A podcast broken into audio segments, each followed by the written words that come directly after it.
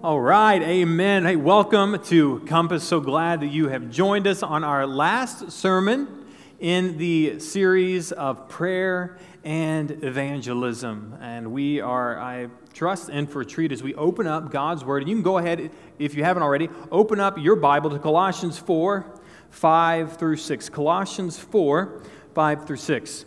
And while you're flipping there, uh, I want you to contemplate or think about uh, this. Ladies, don't you love it when your men are intentional?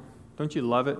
Right? And uh, it's Mother's Day, uh, and this is a great day for the husband of our moms to be real intentional. Like, I know for sure that right after this service, uh, men, I, I, know that you've already got uh, lunch plans already reserved right? I know that uh, after lunch, the home is already clean. When, when she gets home, uh, the kids even have a sitter tonight, right? You, you already got all that planned, don't you guys?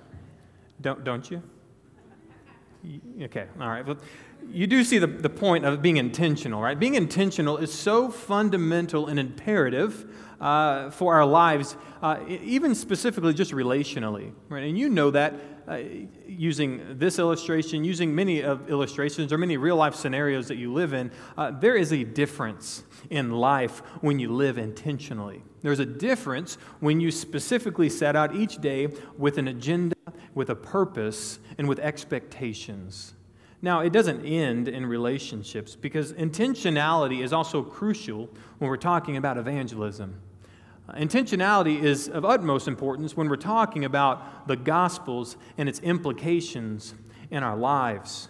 I put it this way that we must intentionally interact with every outsider. And what I mean by outsiders, we mean non Christians. That's the content and the context that we see there in Colossians 4. When we're talking about non Christians, we must intentionally interact with every outsider by using our life, our time, and our speech to specifically win souls for Christ. I mean, that's why we exist on this side of our salvation, right? That is why Christ didn't zap you up or kill you off right after you got saved.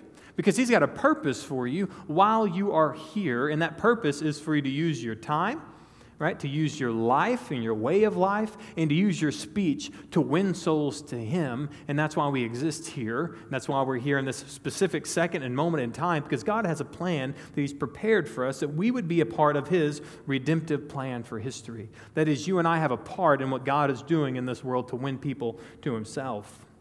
Now, the problem arises when uh, well meaning, even well meaning Christians like us, uh, neglect the privilege of winning souls, when we neglect the privilege of winning souls simply because our life is not prepared, simply because our life is not equipped to interact with people intentionally, uh, that, my friends, is the biggest downfall of the Christian witness uh, in our church. Uh, that we aren't prepared and that we aren't intentional and proactive to interact with people specifically in hopes and prayers to win them to Christ. And this is why so many people in our culture today, uh, when they uh, hear about the church and they hear about Christianity and they hear about the gospel, uh, they can turn their noses up specifically because of this reason. You haven't taken it seriously. I mean, if you really believe what you believe, I mean, if you truly believe that there is a God out there who is holy and set apart and his justice is going to be poured out on an unholy world, you'd be telling people, wouldn't you? And you would be telling people that if you believe that apart from Christ, we are going to spend eternity away from the, his presence and the glory of his might. I mean, if you truly believe those things were true, you'd be a lot more vocal about those things. Now, that is at least the response that you're going to get from non Christians, which you see now that the, the imperative, the, what is crucial and what is paramount to our Christian faith, is that we are telling people what we believe that we are telling people it is as important as anything you could ever imagine the role and the responsibility that we have to intentionally interact with people when it comes to the gospel.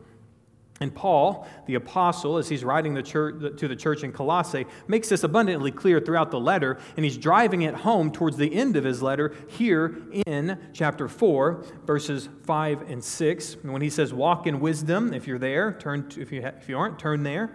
Uh, if you need a Bible, we have plenty of Bibles here. If you raise your hand, we'll have an usher come get you a Bible.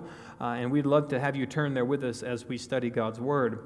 Uh, Colossians 4, uh, 5 through 6, walk in wisdom towards outsiders, making the best use of your time. There is, there is a, a proactive nature to our faith. Uh, let your speech always be gracious and seasoned with salt, so that you may know how you ought to answer each person.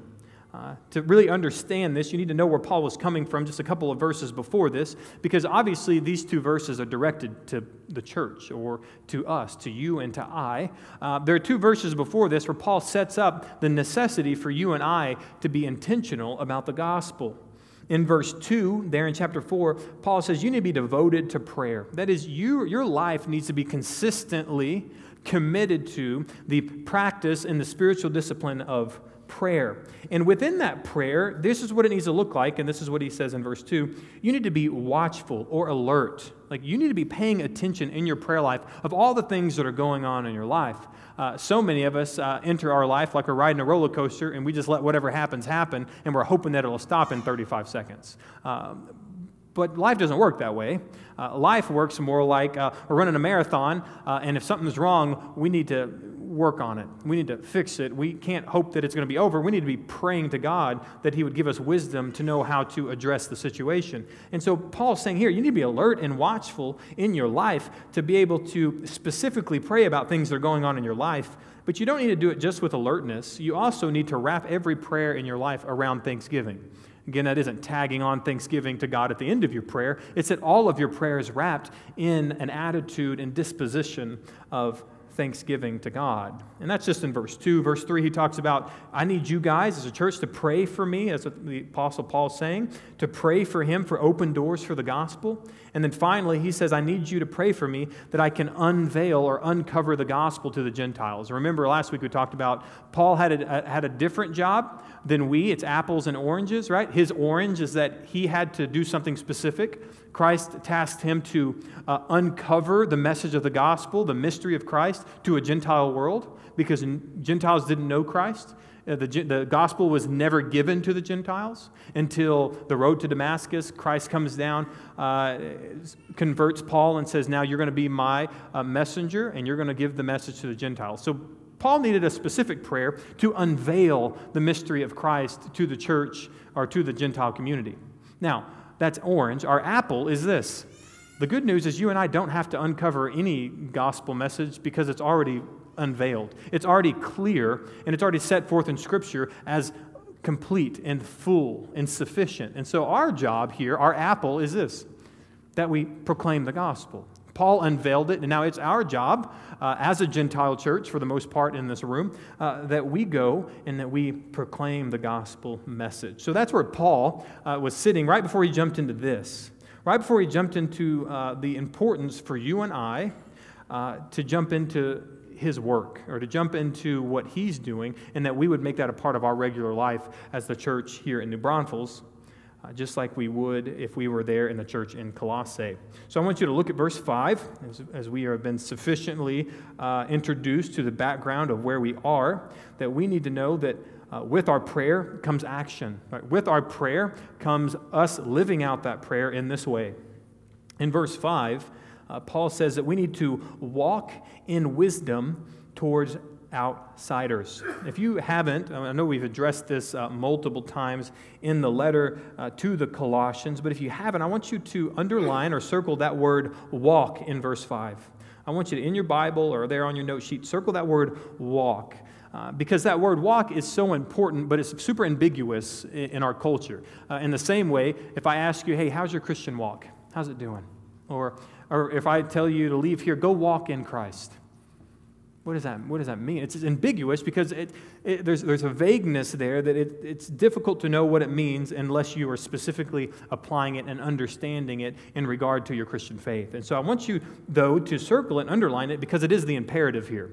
So the problem is it's vague and ambiguous if we're not paying attention, but yet it's so important. So that means for you, it's an I, it's pivotal and paramount that we understand what the Bible means when it tells us to walk in wisdom towards outsiders. Well, that word in the Greek is the word peripateo. Uh, and in the New Testament, you're going to see that word translated a whole bunch of different ways. You're going to see it translated walk, like we just saw it. Peripateo is also translated live or to go about. Okay, so still some ambiguous stuff there. I want to turn you to a passage, though, that should zoom in on the specificity of what it means to peripateo or to walk. So if you have your Bible open, I want you to flip to 1 Peter 5, verse 8. 1 Peter chapter 5, verse 8. As I was studying and looking through uh, some helpful content to help you understand what does it mean by walk what does it mean by peripateo uh, i found this helpful not that you should be walking in this way but it gives you a word picture of what it truly looks like to walk your life faithful to god Sounds counterintuitive when you read the text there in 1 Peter 5 8. It says, Be sober minded, be watchful. Your adversary, the devil, prowls around. If you, if you underline or highlight in your Bible, which you should, uh, you can circle that word prowls. Okay? That word prowls, you know the Greek word for that is? Peripateo. Same Greek word. Right? It is peripateo. And so he's saying here, uh, your adversary, the devil, prowls around. This is his way of life. This is how he lives. He prowls around like a roaring lion, seeking someone to devour. This is a good word picture because the translators from the Greek into the English did a really good job. Because what's important about the word peripateo is not that it's always translated walk. It's trying to translate an idea. And the idea is what does a lion do?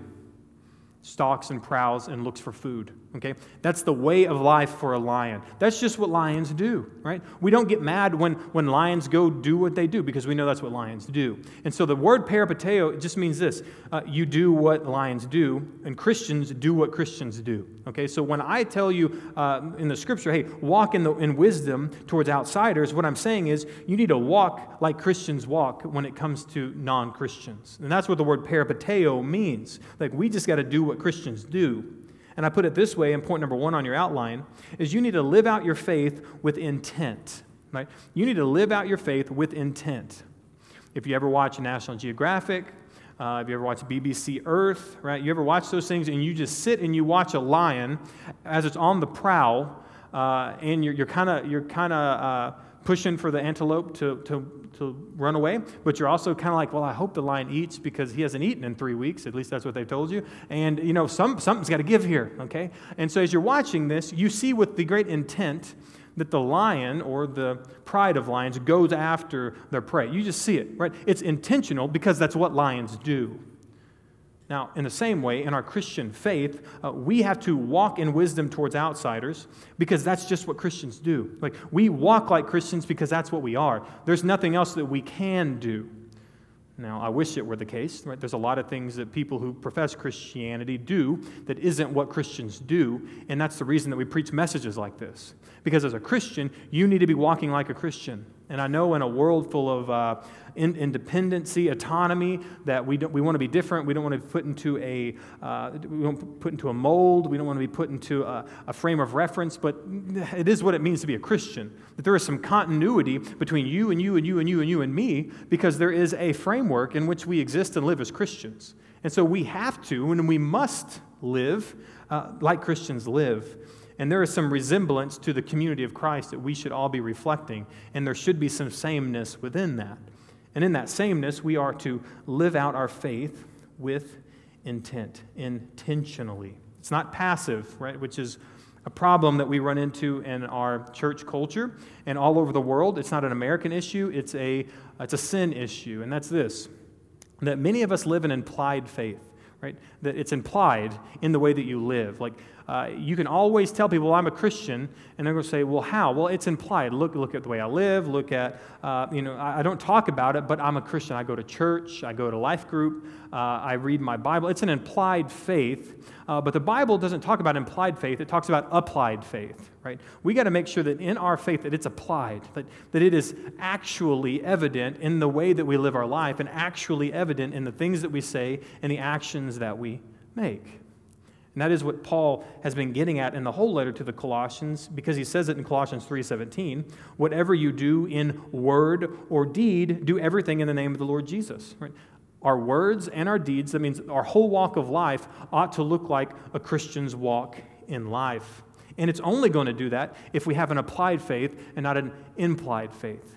An implied faith is what leads to an unhealthy church with an unhealthy gospel witness in the community. So we want to make sure here at Compass and, and anywhere that's preaching the Bible that we live with an applied faith.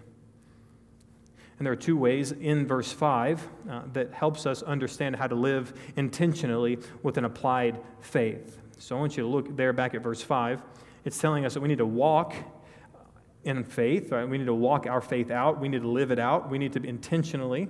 Uh, and the one way we do that is with wisdom. Okay, you can put that as sub point number one that you need to walk in wisdom. If you're taking notes, write that down under point number one walk in wisdom. Now, again, uh, for the sake of you not just generally applying wisdom to any situation and every situation that you've ever found yourself in, I want you to pinpoint in Scripture what it's talking about. In what context is wisdom to be applied in this verse? It is in one way. Specifically, you need to live in wisdom toward non Christians. Right? Toward non Christians. And I don't want that to leave you. I don't want you to leave here saying, well, I just need to be better at being wise in, in area A, area B, area C. Those are true statements. Very true. You need to learn how to be wise in all the walks and areas of life. But specifically, in this text, we're talking about a specific area, and that is when it comes to your life around non Christians. But before we get to that, we need to understand what is wisdom. If I ask you, could you tell me what wisdom is? Could you define it? If I ask five of you uh, what the word wisdom means, I'd probably get five different answers. And so we can suffice it this way, just in a small three word uh, definition, is that wisdom is godly knowledge applied. Right? All wisdom is, uh, from a biblical context, sim- simply, is godly knowledge applied. There's a lot of people in this church, a lot of people in the churches around the world, and we've all guilty of this at times, uh, of being smart, unwise people. And there's a lot of people who know a lot of things about God, know a lot of things about the Bible, who are the most unwise people you've ever met. Uh, but there's a difference uh, in being smart and being intelligent and being wise. To be wise means we have the knowledge of God and then we walk it out, we peripateo it in our whole life. And so we must know that we have got to walk out the knowledge of God towards non Christians. Did you see that? What I did there? There's an explicit nature to your faith that has to be displayed to the world right? We can't walk with a, with a blanket over the lamp. We can't, hide the, our, we can't hide our light under a lampstand, right? We are, by nature, people of light, and we must live as people of light. And if we're people of light, then it means we're displaying that publicly, explicitly, and intentionally. Paul prays for this, uh, and I just want you to see how uh, continuous, or in the, the continuity in Paul's thoughts throughout the whole letter of Colossians, because in the very beginning, in chapter 1, Colossians 1 9 and 10, Paul's praying for the Colossians. And he's praying for them as he opens up this letter, and he's like, This is what I'm praying for. I'm praying for you that you may be filled with the knowledge of his will. Now, that's, that's the verse. He's praying for the knowledge of his will, that you would have it. And he's praying for them that they would have spiritual wisdom and understanding. That is the prayer, and I hope you pray that on a regular basis that God would give you knowledge, uh, that He would fill you with the wisdom and understanding. But we're not done. Because so many of us, we do want wisdom and we do want understanding, but so often we want it on our own terms to use it on our own things, right? We want wisdom uh, to make good decisions for, for me, myself, and I, and not for the reason that Paul addresses here, right? Paul says that he wants us to have wisdom for a whole other reason, and this is what he says in verse 10. I want you to have the knowledge of God's will. I want you to have spiritual wisdom and understanding for this reason. So as to walk in a manner worthy of the Lord, fully pleasing to Him, bearing fruit in every good work, and increasing in the knowledge of God. God's, or Paul's desire is, there it is that word in verse 10, peripateo. He wants you to live out your life in a manner worthy of the Lord. That you would live in such a way that would please God, not please yourself, but to please God uh, and that you would bear fruit in every good work. That means you would produce something with the wisdom of God that He's given you as you're living out your faith. It would produce fruit for the kingdom of God through your gospel witness, through your evangelistic witness. Remember that word evangelion, which just means good news, which just means you're sharing the good news about Jesus Christ. That's what the gospel is. And that your life would be fruitful in producing some return on the gospel witness that you were supposed to provide intentionally as believers and that you would increase in the knowledge of God as you do that, which is often how it happens. As we're being faithful, we continue increasing in the knowledge of God. And that may be your case that you said, I haven't increased in the knowledge of God in a very, very long time. And I would ask the, uh, the question that is attached to that well, are you being faithful to God in a very long time? Because those two things are often attached together as they are there in verse 10. But what we need to see is this wisdom is directed towards a group of people, right? It's directed towards non Christians, right? And that is, you need to look for opportunities to allow your Christian maturity to influence public arenas, right? You need to be able to allow your life, your faith, to influence for the gospel, for the sake of the gospel, public arenas. I look in this room, and for those of you that I know, I know many of you pretty well, and I'll look at some areas that you find yourself in whether it's in the marketplace, whether it's in uh, certain communities and neighborhoods. Uh, there's a lot of places you live and you exist in that I'll never find myself in.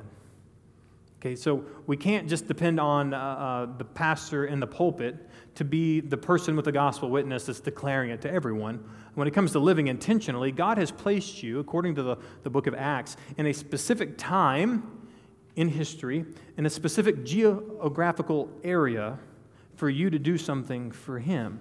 And He wants to produce in you fruitful ministry for gospel advancement. And so, what we've got to understand is we have areas of influence everywhere. And we have to make sure that we are intentionally using those moments and using those opportunities to influence people with the good news of Jesus Christ. And you say, well, how can I do that? Well, your second subpoint is the first one is you need to walk in wisdom. The second one is you need to be making the best use of time. Write that one down. You need to be making the best use of time. And that's what the rest of verse 5 says uh, there. Uh, and if you're not careful, which is why I do think a little bit of working knowledge of Greek is going to help you, uh, because the, the word uh, doesn't just mean that you just need to make the best of all the time that you have, or if it's a bad day, you might as well use it for the Lord because it's already bad anyway. I mean, it's, it's, it's a much more deep meaning than that. Uh, in the Greek dictionary, right, when you see the word translated making the best use of your time, you get a word uh, that's two words, right? It is ex agorazo. It's in one word, but it's actually two Greek words. Ex agorazo, okay? And if you separate those two words, first one you get the word ek. Were you here on Easter? Ek means what? Out of, right? You remember that? I'll ask you next week. You'll remember then. Okay. Ek means out of or out. And so you get ex agorazo and you get agorazo, which means to redeem. Okay. So that compound Greek word means that we must do something, and it's not just making the best use of time, it's redeeming the time. It's to buy this time that we have every opportunity every day to use it for the gospel. Then you see the again the intentional explicit nature of our role here when it comes to gospel advancement is not implied. That is, I can't just purchase time if I'm not making a transaction, right? That means I can't just live my life, wake up in the morning, kind of zombie move through the day until I go to bed that night and redeem the time. I can't do it. It's a transaction, it's a moment by moment purchase, buy, take, use it for gospel advancement. And it's intentional, and I've got to do it, and it takes work, and it takes time, and it takes uh, understanding, and that's what I have to do, right? I have to buy up the opportunities. Right? And, I, and it's it is opposed to this idea, right? Opposed to this idea that I'm just going to live my life, and when the opportunity comes, then, then maybe, you know, if, if God really impresses it upon my heart, I'll go tell that person about Jesus. Right? And that's how so many of us walk. They say, you know, somebody's like, hey, could I, could I learn about the gospel? And if you were in this situation, I hope you would answer clearly yes, but you're like, well, they haven't asked the right question yet. Let me wait until they really, really tell me they want to repent and trust, and then I'll tell them. And they say, well, I want to know, where do you go to church? Well, that's not really important. I mean, you, you, in our lives, we want God to make it super, super, super, super, super, super, super, super, super obvious before we even begin a gospel conversation. And the Bible is saying, no, no, no, no. You need to go purchase the opportunities. You need to go buy it up. And then use it for gospel advancement. So there's a, a, big difference here in the passivity that we often engage in gospel conversations and the activity in the explicit nature of how God calls us to purchase the opportunity, buy it up, and use it for Christ. We need to buy it up and we need to claim it for Christ. I mean, that's, that's really the job of our lives with the time that we have left here on this earth, that we're going to buy up every opportunity for the cause of Christ. There's a stewardship principle in this to redeem, to take something, and to make something out of it. I mean, there's a stewardship principle. And it's a word that we use a lot here at Compass to steward. Like God has given you privileges, God has given you responsibilities, uh, and they come in terms of your family your finances, your job, your own life, right? And, and you could say your health, sure, but even your sickness is a stewardship and a responsibility for God because when you're sick and you go to these specialist doctors that have never heard the gospel before and you're, you're dying of cancer and you, and you walk into a room and they get, the, they, they get to hear the gospel. One of my closest friends was here this last week. He was filming a whole bunch of stuff here. He's got stage four cancer right? And every, and every few weeks, he posts a video on Facebook just saying how faithful God is in, in the process and how grateful he is for God and the gospel and how grateful he is for his church family. Uh, and it's never, you know, I don't, I don't, I don't, this is terrible. I wish this would end. It's, hey, I'm going to be a faithful witness in the midst of whatever I'm going through. Right? And again, it's when we think, many people think as Christians, well, I'm going to share the gospel when things are good. But when things are bad, everyone understands. I, I don't need to be about that because I'm, I mean, I've got to focus on getting these things right. Instead of saying, you know what? God's put me in every situation in life to make sure that I can put the gospel on loud, that I can turn up the volume on the message of the gospel because it's truly when you're suffering, people will start listening to what you have to say. And people don't really want to know what you have to say about the gospel when life is perfect. And so, what I'm saying is, it, doesn't matter what situation you're in, you need to buy it up. You need to redeem it. You need to ransom your time. Just like Christ ransomed us and purchased us out of an evil world, we need to purchase and ransom the time out of an evil and corrupt world and use it for the advancement of the gospel. And there's that stewardship principle that you find in Matthew 25. You can jot it down, you don't have to flip to it. Matthew 25, uh, verses 14 through 30. Verses 14 through 30. And you know this. I mean, you, you know this parable is a parable uh, of, the, of the talents. And you had three people. You had three servants and one master, and the master was leaving for a while, uh, and he pulled his three servants aside and he said uh, to you, to the first one, I'm going to give you five talents. If you don't know how much a talent is, one talent is 20 years' wages. Okay? 20 years' wages. So to the first servant, he gives him 100 years' worth of wages. Now, if you don't think that's a lot, uh, do you have 100 years worth of what you make every year? 100 years. Imagine the stewardship that he gave to this first servant. I'm going to give you 100 years worth of savings, and I want you to go invest it. I want you to go use it and steward it for the advancement of my cause. He goes to the second, uh, the second servant when he gives him two. And before you start complaining about injustice, I mean, he got 40 years of savings. He got 40 years worth of life savings given to him to steward for the advancement of the cause of the master and for him to invest and to capitalize on. And then you get the last guy, uh, and how many does he give that servant? One? Gives him one.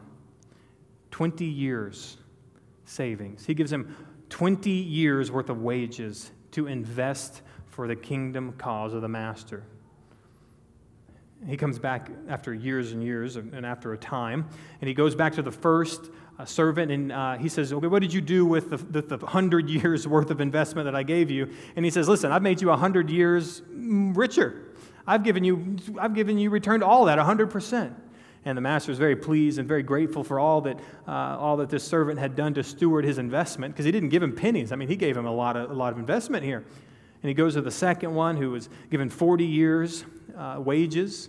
And he says, Okay, what did you do with what I'd given you? And he came back and gave him 40 more years uh, of wages. Uh, and he's very pleased with him. And he says, Welcome, I'm so faithful servant, so grateful. I'm going to make you, uh, I'm going to make you a leader and, and, and, make you over this area, this particular uh, area of my estate. I'm going to give to you to look over. And then he goes to the last servant who still had 20 years salary. What if I told you right now, hey, I'm going to give you the opportunity to invest 20 years of your salary.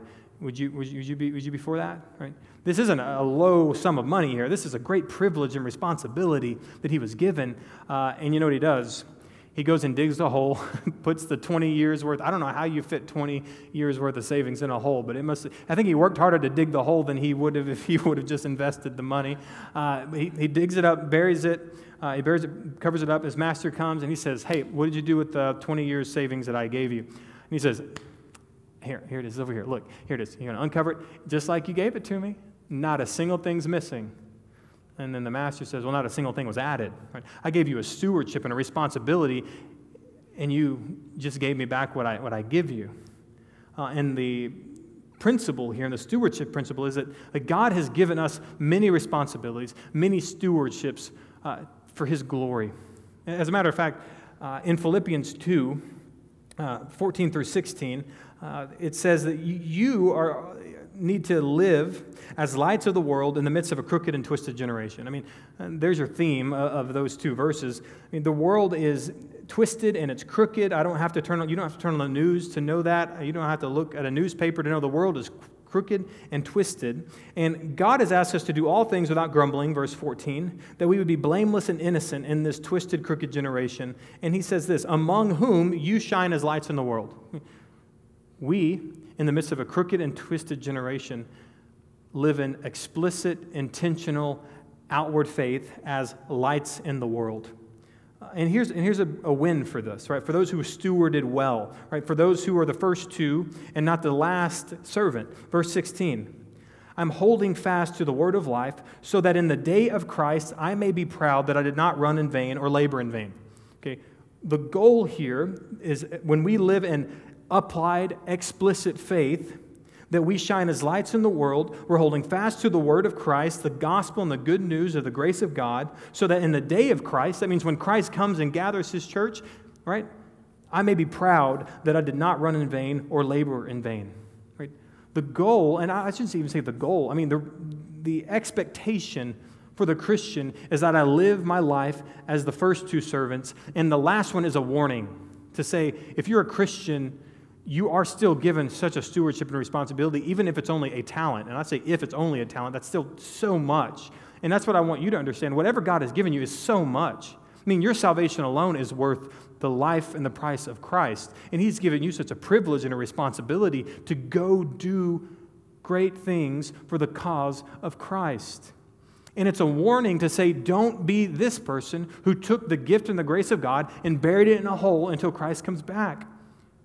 Because the good news for those of us who did invest, who did make the best use of our time, who lived out our faith with intent, is that we're going to be, on the day of Christ, proud that I did not run in vain or labor in vain. We're not talking about the kind of pride that's boastful and it's self exalting. We're saying, whew, you're right. There you are. I, just, I trusted in you. You told me you were coming back, and here you are. And you're going to be proud of it. I mean, you're going to be proud that there's a lot of things I could have invested my time on. There's a lot of things I could have invested my money in and my life in. And I just took you at your word, and here you are.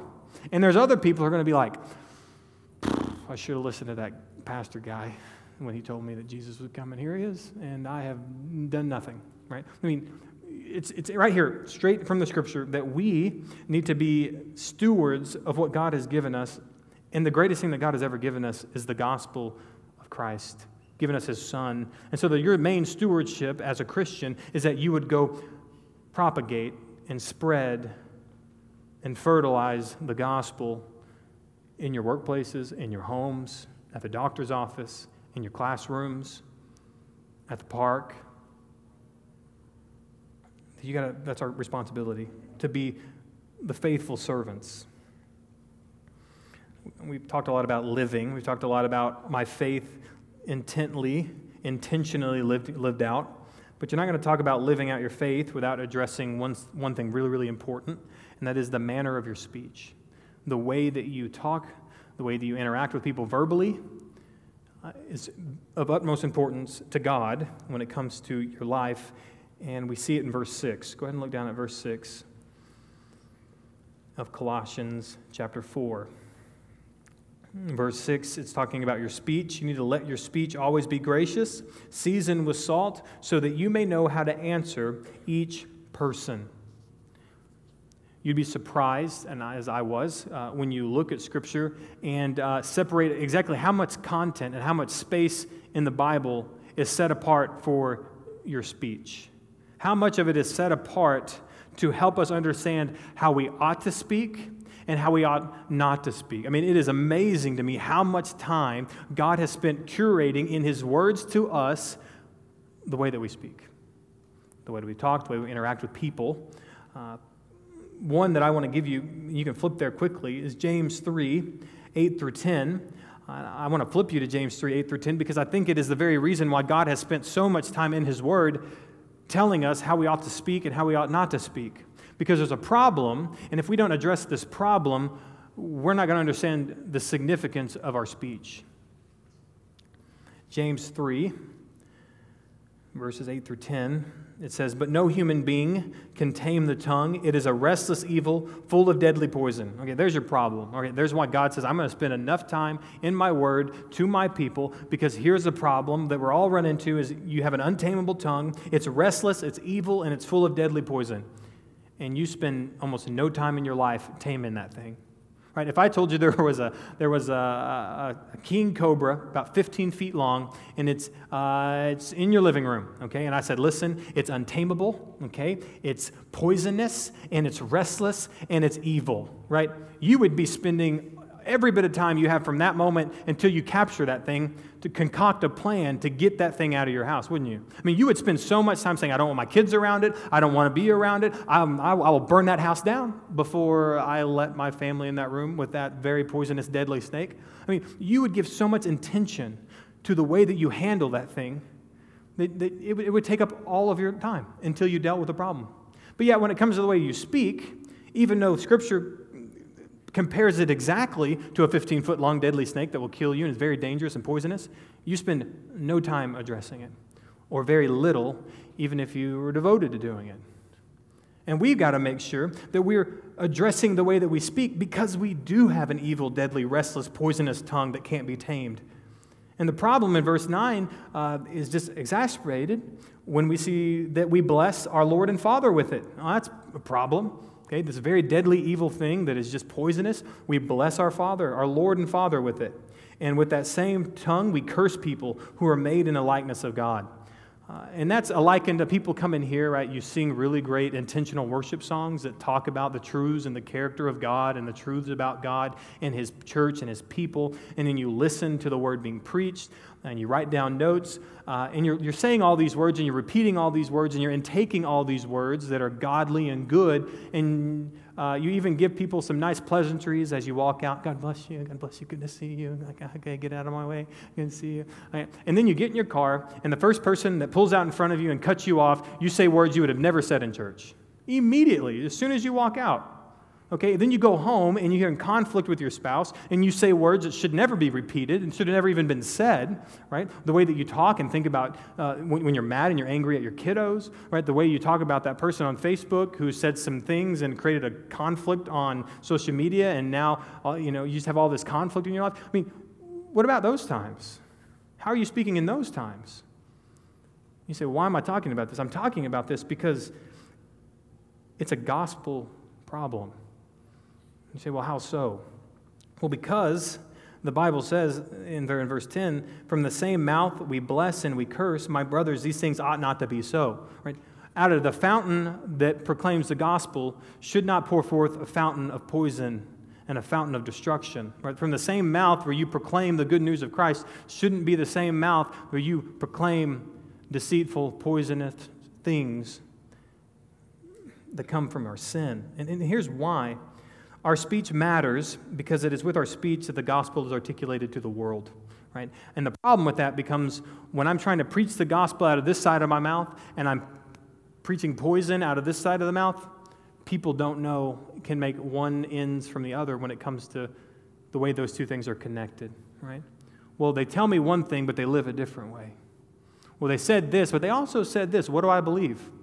That is the problem. Your stewardship is a speaking stewardship. It's a spoken stewardship. So you have to make sure that the way that you speak matters. The way that you speak matters because even doctrinally, theologically, did that get your attention or did it make you fall asleep? Theologically, right? Doctrinally, uh, we understand something about the preached message or the gospel. It is a spoken gospel. Doctrinally, we have to understand something about the gospel. It is a preached gospel. Uh, in uh, the Greek, we get the word preach from the word kerusso, proclaimed. That it is a spoken, it's a proclaimed gospel. Uh, if you count the New Testament and the Greek Old Testament, called the Septuagint or the LXX, you've heard it all three ways, I'm sure. Uh, this word kerusso is said around 87 times. Around 87 times uh, in the Bible, we get the word kerusso, meaning to proclaim, to announce, and to speak. And out of that 87 times, 61 of them are in the New Testament, and almost every single one of them are attached to one noun the gospel. 61 times we look in the New Testament, and it's talking about proclaiming, and it's always talking about the gospel. You proclaim the good news. We're announcing the good news. I'm saying the good news. I'm preaching the good news. Over and over again in the New Testament, we, t- we understand that the gospel is a spoken message. So we understand why the Bible is really intentional about how it teaches us to speak and how it teaches us to talk, because the gospel is a spoken message. One instance, Mark 16, 15, you can jot that down. Mark 16, 15. And Jesus says to his disciples, Go into all the world and kerusso the gospel to the whole creation. I mean, it is Christ's command to us in the Great Commission that we find there in Mark 16. You need to go into all the world and proclaim the gospel, kerusso the gospel. Right? Your words are important because it is the conduit in which the gospel is proclaimed to a lost world. And so we have to be intentional and we have to be uh, specific in the, in the words that come out of our mouth. We're not just going to say we're not just going to say words or we're not just going to narrow down our words by the things that scripture doesn't say I can't say that so I will. We can't live life that way. We, we have to live life saying, you know what? I'm not just going to be okay with doing things the Bible says isn't bad. I'm going to do the things the Bible said is good. I'm going to do the things the Bible tells me explicitly to do. So many times in our Christian faith, we go as far to say, well, the Bible doesn't say I can't, so I will. And so we're asking the wrong question. The right question is, what does the Bible tell me to do? Then I'm going to go do those things. Right? We spend so much more of our time in the will of God when we find ourselves doing the things that God says instead of just saying it must be okay because the Bible doesn't say I can't. Right? It's the wrong question. We need to ask the right questions because our words matter. The way we speak matters. The conversations that we have matters. And we're going to proclaim, Kerusso, preach. There's a really bad quote uh, that has floated around for a very long time uh, Pastor Evan uh, on my, our podcast to the life group leaders yesterday told me who it was attributed to, uh, and I'm not smart enough to know. He knew exactly what I was talking about, what he was talking about, and I didn't. I couldn't follow him. But the quote uh, is this: "Always share the gospel, and when necessary, use words." Okay, that is the worst quote that I have ever heard in my life. As a matter of fact, I remember the first time I ever saw the quote, and I was in high school, and I wasn't trained theologically, but I walk into a gym and I see it. Uh, preach the gospel always, and when necessary, use words. I'm 15, 16 years old, and I'm like, that can't be right. Because I knew enough about the gospel to know it's a preached message, it's a spoken message. Right? Uh, that, is a, that quote is a lousy uh, excuse for why Christians don't need to talk about the gospel because I'll just let my life reflect it. Great. Your life should reflect the gospel. You should be lights to the world. You should be salt of the earth. Uh, but that salt and that light comes explicit when I'm explicitly sharing the gospel. And so we've got to make sure that we're doing this, and it's point number two it's speak to win souls to Christ. You need to speak to win souls to Christ. And I know for you, when, when you're looking at this, you're going to think, well, it's easy for you, Pastor. You do this every day. I mean, your job all week, every single day, is to talk about the gospel, talk about the gospel, talk about the gospel. And again, that's the wrong statement because the, the statement needs to go well, how in the world, in every situation you find yourself in, can you redeem your conversation, redeem your job, redeem your situation, redeem your doctor's appointment so you can share the gospel? You see, we don't just share the gospel because it comes naturally or it's easy because I'm in church with a whole bunch of people who voted to be here. I mean, you guys all volitionally got up, came over here. Yeah, it's a little bit different. Uh, but I have to live my life outside of this church often too, uh, and I have to do the same thing redeem the opportunity for gospel conversations. And for you, it is saying, well, you may live in a, a job or in a home that doesn't want to share the gospel, great, redeem the time and do it anyway. Redeem the time, buy it up, purchase it, and give it to Christ. We need to speak to win souls to Christ. Something simply we can ask ourselves is Does my speech adorn the gospel or does it hinder the advancement of the gospel? Does the way that you speak, does it adorn it? Right? Does it make it attractive? Does it make it pleasant? Does it make it approachable? Or by the way that you speak, does it hinder the advancement of the gospel? Does it diminish your gospel witness? I mean, those are things that we've got to nail down if we're going to walk out these doors and be fruitful for the gospel and be good stewards of what we have been provided in Christ to go provide to the world. I mean, we're going to have to make sure that we don't hinder the gospel, that we adorn the gospel in the way that we live and the way that we speak. And in that way, yes, right? Your words aren't necessary always to adorn the gospel, but it is necessary to preach the gospel. It is necessary to share the gospel, and it is necessary to draw people to the gospel to respond appropriately to it. That was your point number two. You have three subpoints. Three subpoints I want you to write under this uh, when it comes to the ways that this verse tells us how to use our speech to win souls because that's the goal here right? Just not it's not to make you a better speaker on stage it's not to make you a better communicator in speech class it's not to make you uh, a more winsome attractive person who can attract other people. Uh, we want you uh, to have a speech that wins souls.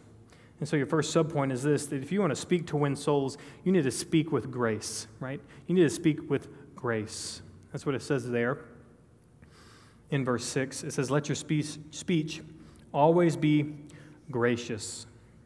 And before we kind of get away with saying, Well, I'm a gracious person, I, I tip, you know, when we eat lunch. I hold the door open for people. I tip my hat, you know, when people walk by. Uh, we understand there's, there's two ways to look at the word grace, uh, and Paul wants us to blend the two. Okay? The one is what we call human graciousness, which is all those things, right? I mean, you won't go to any society, well, definitely any place around here, uh, any place in America, where they tell you being a good person is a bad thing. As a matter of fact, you should be a good person. You need to be a gracious person, and you need to do good things, and you need to be a benefit to society. Human graciousness. That's, that's what it means, right? You're going to do good things because that's what you need to do, okay? Uh, but there's also the difference, and Paul's talking here with this word charis, right? That you have a divine grace attached to it, right? You have the human graciousness, but you also have divine grace, okay? An efficacious grace, a, a grace that gets people to where God wants them to be in relation to Him. And with that, we're saying your speech needs to be full of grace.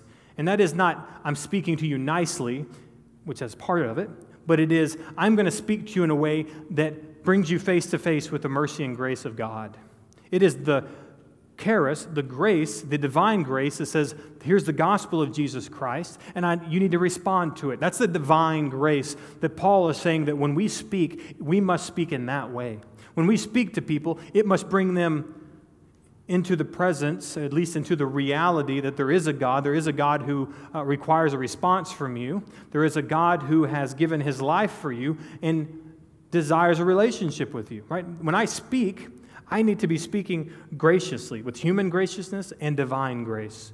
Not that I can speak in divinity, not that I can speak uh, prophetically, but what I can do is take the words in Scripture, understand them, know them, and enter into a gracious relationship with somebody, a gracious conversation with somebody where they are face to face with the gospel of Jesus Christ. That's what it means when you need to make sure that you, to, if you're going to speak to win souls, you need to speak with grace. Human graciousness and divine grace, the kind of efficacious grace that brings people into a relationship with God. Okay, and so what I'm saying is being good isn't good enough. Being nice isn't nice enough. You can be nice and never win a soul to Christ. And I, I, mean that from the other end too, right? You can give all the divine grace you want and look at people and put your finger in their chest and tell them they need to come to Christ. And there are people and stripes of theology that will applaud you because you didn't mince words, you just told them how it was. Uh, okay, also wrong, right? Human graciousness, right? You need to be gracious in a human way when you're approaching people, when you're conversating with people. It's both. It's not this or this, it's both, and they're both necessary. Secondly, your second subpoint is your speech needs to be seasoned with salt. Seasoned with salt. uh, this phrase becomes interesting uh, because if I were to tell you to come tell me, hey, define to me what it means to be seasoned with salt, you would do, you'd probably do this like me. Uh, you'd say, it means, I don't know. You know, I don't know what it means. I thought I knew what it means. I use it all the time, but I, I, I, I don't. That is the problem that we run into here, right? Uh, what does it mean to be seasoned with salt?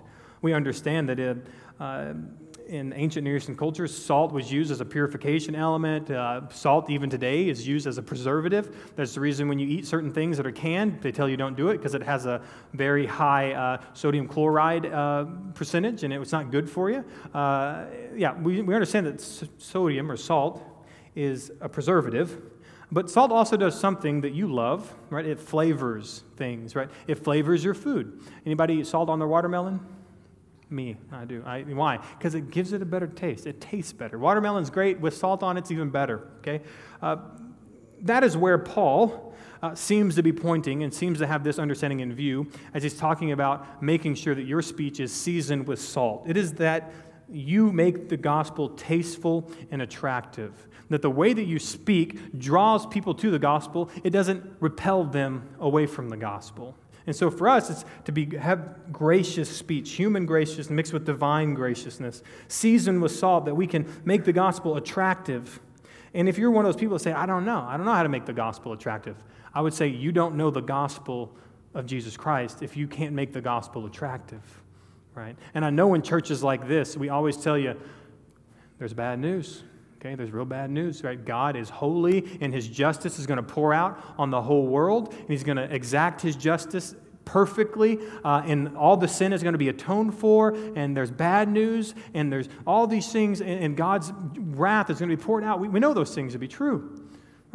But if you can't make the gospel attractive, I mean, you don't understand some basic elements of the good news of Jesus Christ. And that is, God saved me from sin. I mean, imagine that. Like all the terrible things that you were and, and still are in so many ways, God had redeemed you. Right? There was nothing that made you bad enough that God wouldn't come rescue you and take you in. You want to hear some attractiveness? You can't be so ugly that God wouldn't come and redeem you and make you His. You want to hear anything more attractive than the fact that it doesn't matter how bad you are, God will still come save you? look at this. God not only called me and saved me from, from sin and called me to Himself, He promised me a place with Him. He didn't just save me and say, go figure it out. And just spit everywhere right there. It's good. He didn't just kick me out and say, Go find your way. I did, I did my job. Go do yours. No, he says, I am going to give you a place. And that's what Jesus said. Where I'm going, I'm going to prepare a place for you. That when I come, I will take you with me. I got a place for you. I'm going to save you, and you're moving in with me. We're, live, we're going to be, we're going to be together forever. Okay? And then he, he keeps going and he says, But hey, I know I'm leaving, but it's better for me that I leave because I'm going to send you a, say it louder, helper. Right, there we go. I'm going to send you a helper. I'm going to send you something. I'm not just leaving you, I'm giving you myself. I'm giving you my spirit. I'm going to place my spirit in you. And as, as long as you're alive, I'm with you. I'm going there, I'm preparing a place, but I'm also here with you all at the same time. Okay? And then he, he keeps on by saying, and I'm not only going to go prepare a place for you and be with you, I'm going to give you a community of people. Let me look at this right here, right now. All these people in this room are people, or uh, not all of you, but most of us, the expression of the local church are people who've turned from their sins, trusted in Christ. Uh, you would have your spirit in, God's spirit in you. God is preparing a place for you. Uh, and you're in here as the expression of the local church because God saved you and he's given us one another. You want to hear a more attractive gospel than God's protected us, saved us from himself, and given us a whole bunch of people? Go to anyone in this community and ask them, uh, hey, do you have, I don't know, 300, 400 people that you could call anytime if you needed anything? They would say, no, no, I don't have that. But he, we do here. It's called the church, right? I mean, we have such an attractive message for people uh, that it's, it's ridiculous if we can't help attract people and adorn the doctrine of the gospel. Okay? Uh, not only did he give me a community, he made me a part of his redemptive plan. The nine o'clock service, I used the example of uh, you ever played uh, football or uh, flag football or basketball, whatever sport, soccer, kickball, uh, and you have like 20 people on the wall, and the team captains are up there and they're picking, right? And you pick the really good people first, right? And your team's stacked, and there's always these two or three scrawny people, and, and you're like, well, I can either just tell them we don't need them. I can give them all to them because we were going to beat them anyway. Or I can be gracious and just bring them over here. And you can be on my team. We'll kick you the ball for winning at the end of the game. Okay? Uh, God didn't do that to us. Right? We're all the wimpy, scrawny kid that couldn't add anything to the, to the game. And, and Christ bought us, purchased us, put us on the team. And God didn't say, sit over there while I go save the world, okay? And when I'm ready for you, towards the end of this, I'm going to call you up. Okay? You know, he said, listen, I'm making you an ambassador of Christ. I'm making you a part of the plan of my redemptive historical plan for the world. Like, you're not just sitting on the sideline. God's called you to be a part of what He's doing, to see people saved. You may be the scrawny person who can't do any good for the team, but God's called you to do it anyway, and He's given you Himself and His Spirit to provide for you an avenue and an opportunity to be built up and encouraged so that you can be bold to go do those things. I mean, what kind of, you see, the attractive message is, is plain to see.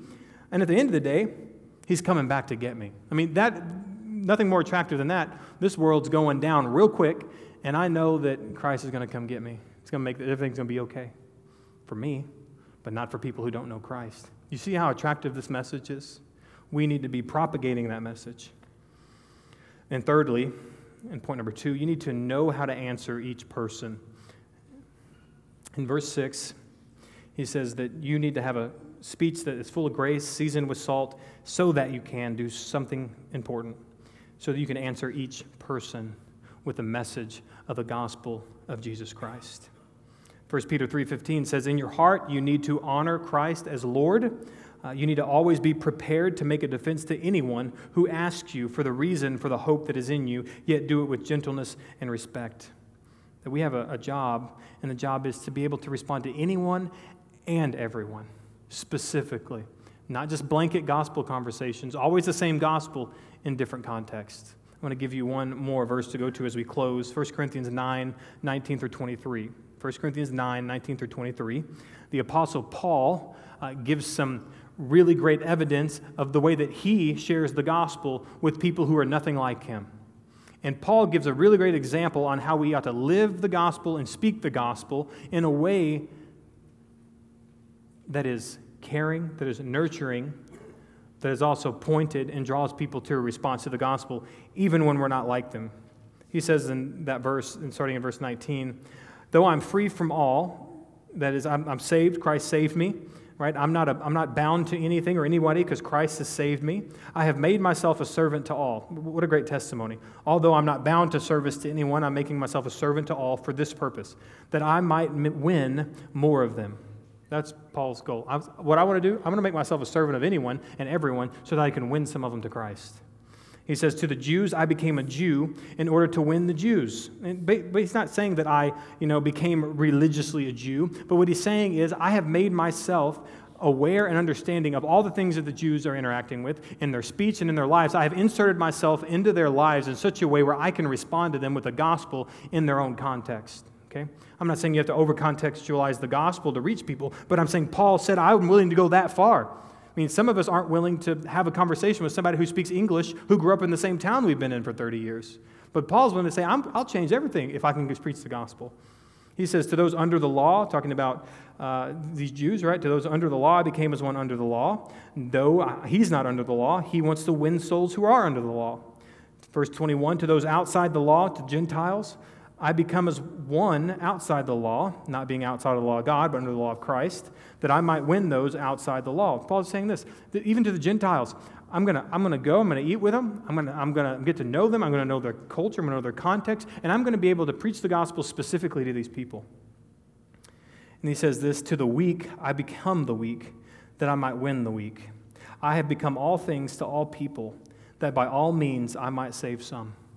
That's Paul's whole job and responsibility as it is ours. Verse 23, here's Paul's motive I do it all for the sake of the gospel, that I may share with them in its blessings. Paul says, I'm going to go and do everything I can to reach people for Christ that I may win them and that I may share in the blessing. You, you, you want to know what sharing in the blessing of the gospel is like?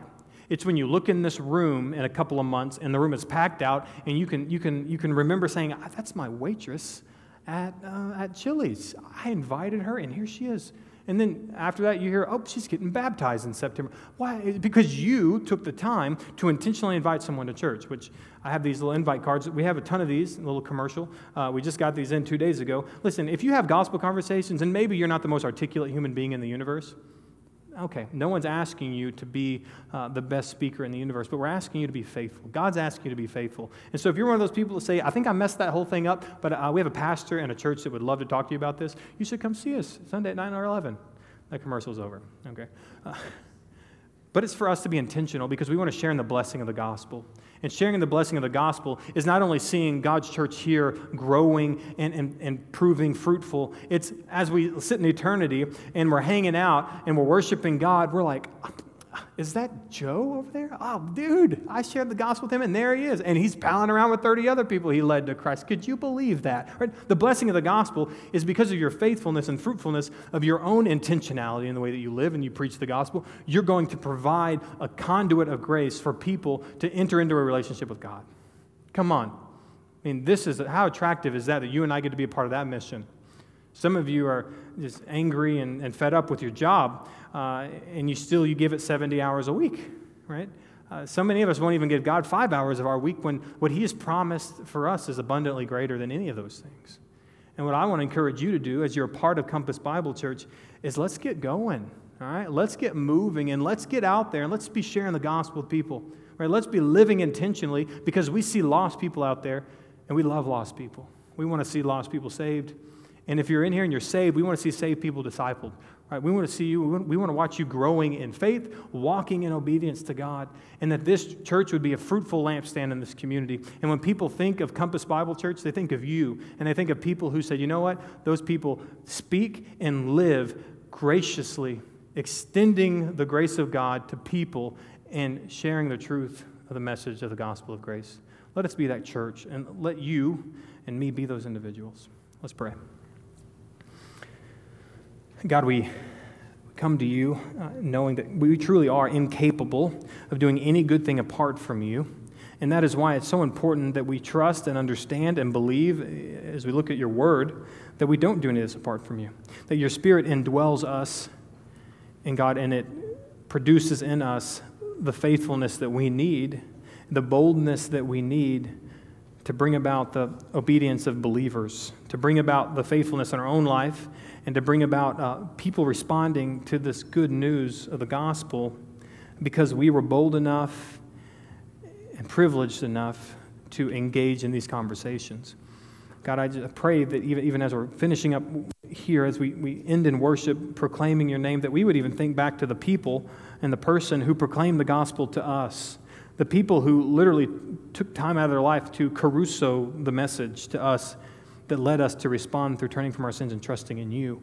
And God, and let that be a motivating factor for us to see the need to preach the gospel, to see the need to live our lives intentionally for the gospel, for us to uh, speak so we can win people to you. And God, let us be a church that's marked by that, marked by just fervent faithfulness. God, give us the power through your Spirit. God, encourage us through the fellowship of believers to do this great work. And we pray it in Christ's name. Amen.